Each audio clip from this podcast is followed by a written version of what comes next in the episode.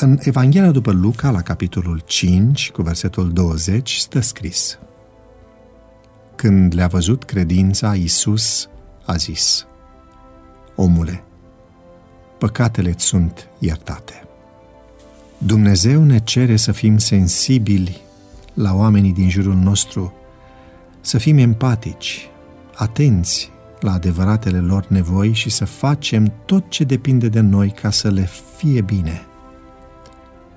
Pentru aceasta trebuie să renunțăm la prejudecăți, să nu considerăm că suntem atât de înțelepți încât înțelegem de plin ce simte, gândește sau are nevoie omul din fața noastră. Atunci când a privit bolnavul, Isus a văzut dincolo de nevoia lui aparentă, dorința de a fi iertat. În timp ce le prezentam copiilor importanța lecturii, spune autoarea, am primit cea mai inedită definiție a imaginației. Imaginația este atunci când mama îmi spune să mă gândesc că mănânc un sandwich bun, plin cu brânză cremoasă și multe legume, iar eu am în mână doar o bucată de pâine. Mi-a spus un băiețel timid pe jumătate ascuns în bancă.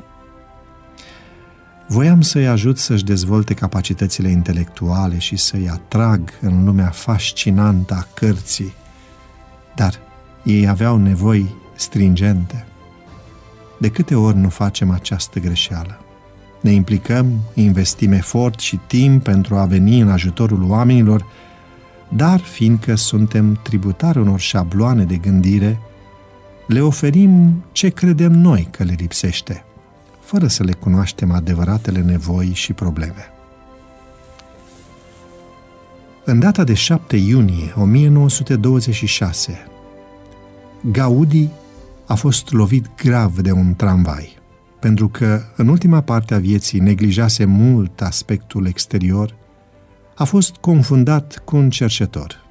La acea vreme, în Spania, exista o repulsie față de oamenii străzii, așa că l-au transportat târziu la un spital destinat oamenilor săraci.